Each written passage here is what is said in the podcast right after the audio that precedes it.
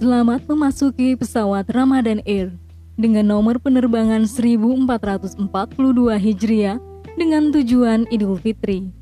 Berdasarkan aturan yang ada dalam Al-Quran dan Sunnah Nabi Shallallahu Alaihi Wasallam, kami menginformasikan hal penting kepada semua penumpang. Kita akan terbang dalam waktu 30 hari di atas permukaan haus dan lapar.